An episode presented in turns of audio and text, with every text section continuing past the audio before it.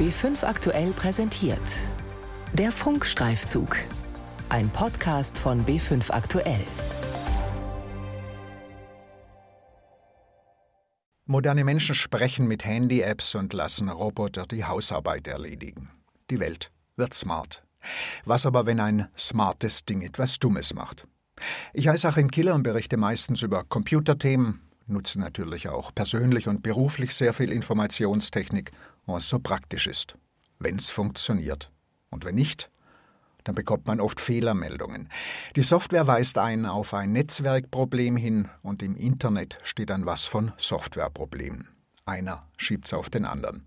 Und es ist nicht nur ein ganz praktisches Problem für den Anwender, sondern auch ein grundsätzliches Problem der Digitalisierung. Die Europäische Union will das jetzt juristisch in den Griff bekommen und regelt deshalb die Produkthaftung neu. Also, wer ist dafür verantwortlich, wenn durch eine fehlerhafte Handy-App ein Schaden entsteht?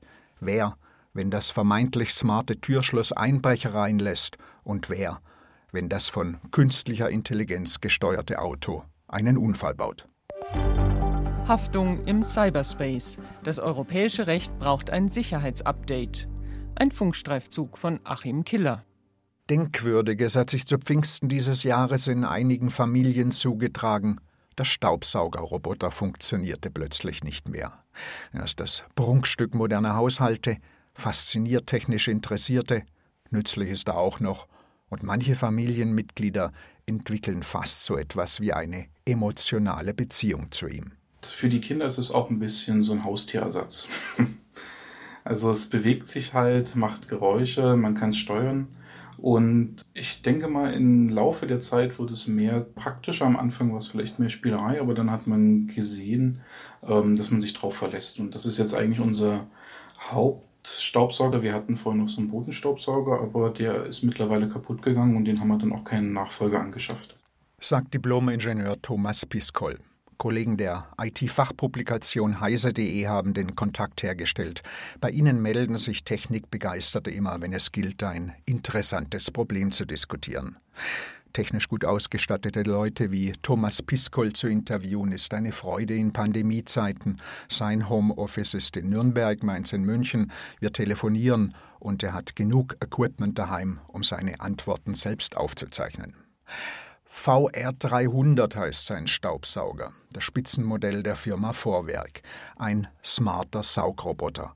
Er lässt sich durch Sprachbefehle über Amazons Alexa steuern, verspricht das Handbuch, wird ins häusliche WLAN eingebunden, bedient per Smartphone-App und der Roboter kennt den Grundriss der Wohnung, die er saugen soll. Wenn, ja, wenn es keine Probleme gibt wie zu Pfingsten.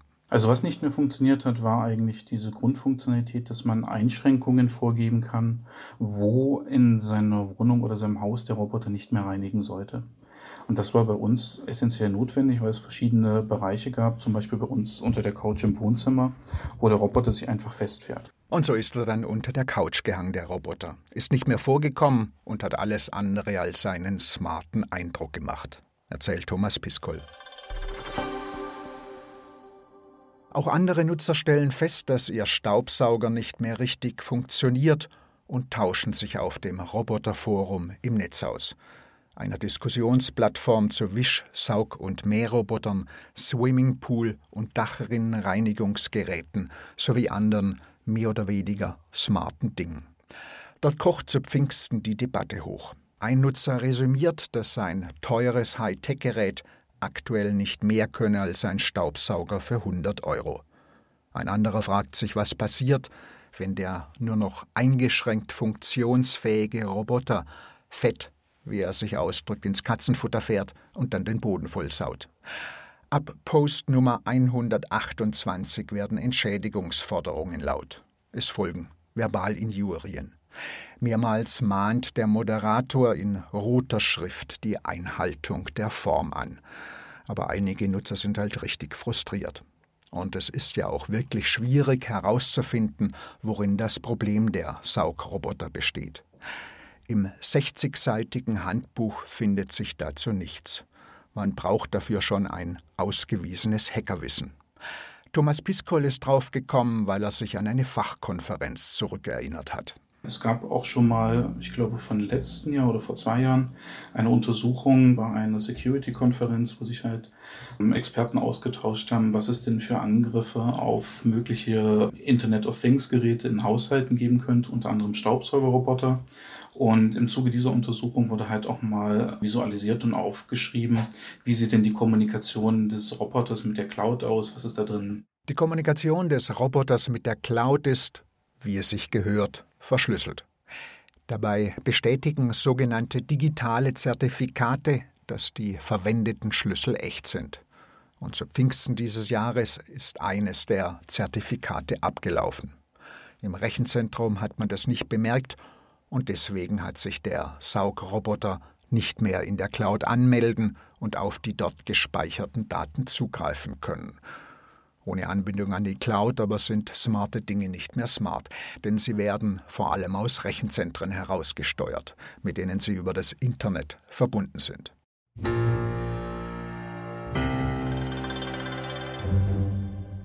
Das ist ein Problem für die Verbraucher, denn deren stärkstes Recht in der Europäischen Union ist die Haftung der Hersteller. Dieses Recht aber stammt aus dem letzten Jahrhundert aus einer Zeit, als beim Wort Cloud noch niemand an Internetdienstleistungen gedacht hat. Das Produkthaftungsgesetz, in dem festgeschrieben ist, dass Hersteller für Fehler gerade stehen müssen, versteht unter einem Produkt denn auch ausschließlich eine Sache, ein Ding. Es ist schon umstritten, inwieweit Software unter den Produktbegriff fällt. Und digitale Dienstleistungen, die immer wichtiger werden, fallen ganz sicher nicht unter den Produktbegriff. Erläutert Professor Christiane Wendehorst von der Uni Wien zwischen zwei Online-Vorlesungen. Sie gehört der Expert Group on Liability and New Technologies an, die im Auftrag der EU-Kommission überprüft, ob die europäische Produkthaftungsrichtlinie ein Update braucht. Professor Wendehorst meint ja. Denn auch was das alte Recht unter einem Schaden versteht, passt nicht mehr so recht ins Informationszeitalter. Gehaftet wird nur für Personenschäden und manche Sachschäden. In der digitalen Welt geht es aber ganz häufig um reine Vermögensschäden, etwa durch das Ausspähen von Kennwörtern oder um Schäden an der Privatsphäre. Es gibt natürlich noch andere Verbraucherrechte, etwa die aus den Gewährleistungs- oder Garantieverpflichtungen des Händlers. An den wenden sich Verbraucher üblicherweise, wenn sie ein fehlerhaftes Produkt erworben haben. Ein Händler allerdings kann sehr schnell vom Markt verschwinden, und für viele neuartige Produkte haftet derzeit praktisch niemand. Die Risiken aber sind gewaltig, sagt Mikko Hyponen, der Cheftechniker des finnischen IT-Sicherheitsunternehmens F-Secure. Denn die Hersteller betreten oft Neuland, wenn sie ein Gerät smart machen und es in die Cloud hängen. Die Hersteller von herkömmlichen Produkten wie von Waschmaschinen und Toastern sind gut, wenn es um die technische Betriebssicherheit geht. Aber sie kennen sich nicht mit IT-Sicherheit aus. Man kann ziemlich sicher sein, dass ein neuer Toaster nicht Feuer fängt oder einem einen elektrischen Schlag versetzt. Aber er kann das WLAN-Passwort verraten. Das ist das Problem. And that's the problem. So hat etwa vor ein paar Jahren der Schad Programmierei Tausende von Babyphones und Überwachungskameras mit Internetanschluss befallen. Die infizierten Geräte bilden seitdem gewaltige Bot- oder Zombienetze, die von Cyberkriminellen gesteuert werden, um durch massenhafte Seitenaufrufe Webserver zu überlasten und dann ihre Betreiber zu erpressen oder um lästige Werbemails in Milliardenstückzahlen zu verbreiten. Auf Internetforen berichten Betroffene von den Schäden, die ihnen durch smarte Dinge entstanden sind. Das Spektrum reicht von komisch über teuer bis furchtbar. Mal zerkratzt ein smarter Sauger Möbel, ein Mähroboter zerschneidet Hemden, die von der Wäscheleine gefallen sind, oder einen Ölschlauch. Das Roboterforum verlinkt zu Filmen über Unglücksfälle. So berichtet in einem Video der Bildzeitung ein Vater darüber, wie der Mähroboter seines Nachbarn seinem kleinen Jungen den Fuß zerschnitten hat. Die Verletzungen werden im Bild gezeigt, auch der Vater ist zu sehen und zu hören. Ich habe mich ja erst jetzt damit beschäftigt und habe mich damit auseinandergesetzt, also um was was, von was für schweren Geräten eigentlich gesprochen wird, die alleine unterwegs sind ne? und tatsächlich überall ja unterwegs sind in Deutschland. Ne? Das bekannteste Unfallszenario wiederum dreht sich um über das Internet vernetzte Autos. Andy Greenberg, Reporter des US-Magazins Wired, hat den Praxistest mit einem Jeep gemacht.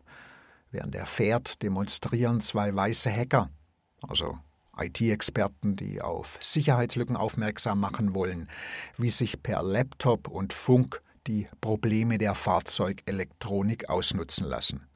Es ist nicht lustig, sagt Greenberg im Internetvideo, wenn jemand die Bremsen deines zwei Tonnen schweren SUVs hackt. It's not fun to have your two-ton SUV's brakes hacked just as you're parking in front of a ditch. Okay, hold on tight. Hold on. Oh. Klingt krass, findet Mikko Hyponen. Car hacks ein Auto zu hacken hört sich immer dramatisch an. Man denkt sofort daran, dass kriminelle Hacker Leute umbringen, indem sie sie über eine Klippe stürzen lassen. Mir machen aber eher Szenarien Sorge, wo die Angreifer etwas bekommen. Deshalb glaube ich, die meisten künftigen Angriffe werden darauf abzielen, Autos einfach zu stehlen. Might actually be simply stealing cars.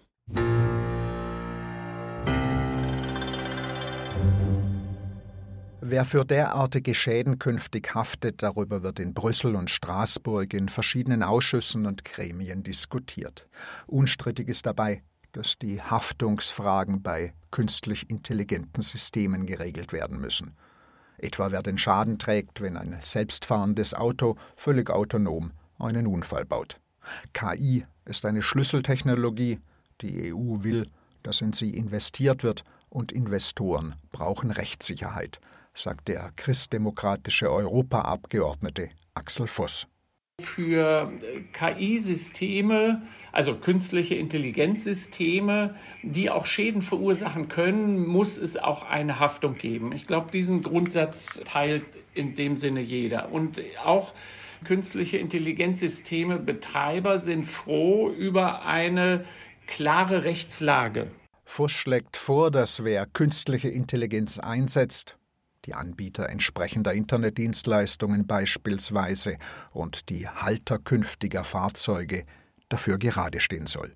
Wir wollen eigentlich letztlich den Betreiber einer solchen künstlichen Intelligenz zur Haftung bringen. Was angesichts der gewaltigen Schäden, die solche Systeme verursachen können, allerdings die finanziellen Möglichkeiten vieler Anwender übersteigen dürfte. Und genau das schlagen wir im Grunde auch vor, dass wir sagen, es gibt Hochrisikosysteme und die sollen auch mit einer Versicherung begleitet werden, sodass der Einzelne hier sich etwas freier fühlen kann, auch diese Systeme entsprechend zu betreiben. Das wäre dann quasi die kleine Lösung, die darin besteht, nur die großen Risiken zu regeln. Die kleinen Schäden, die beispielsweise ein verwirrter Saugroboter anrichten kann, wären durch eine solche KI-Versicherung sicherlich nicht abgedeckt. Die Jura-Professorin Christiane Wendehorst plädiert dafür, auch solche Fälle zu regeln. Je mehr wir die Produkthaftungsrichtlinie fit machen für die digitale Welt, umso weniger Bedürfnis haben wir für eine eigene KI-Haftung. Je weniger freilich an der Produkthaftungsrichtlinie geändert wird, desto mehr stellt sich die Frage, ob wir nicht ganz neue Haftungskonzepte brauchen. Auch Verbraucherschützer machen sich für eine umfassende Neuregelung der Produkthaftung stark. Sie wollen die Anbieter zur Verantwortung ziehen, auch für Schäden, die beispielsweise ein fehlerhaftes oder ein ausgebliebenes Software-Update ausgelöst hat, und ebenso für immaterielle Schäden. Die Debatte darüber steht erst am Anfang.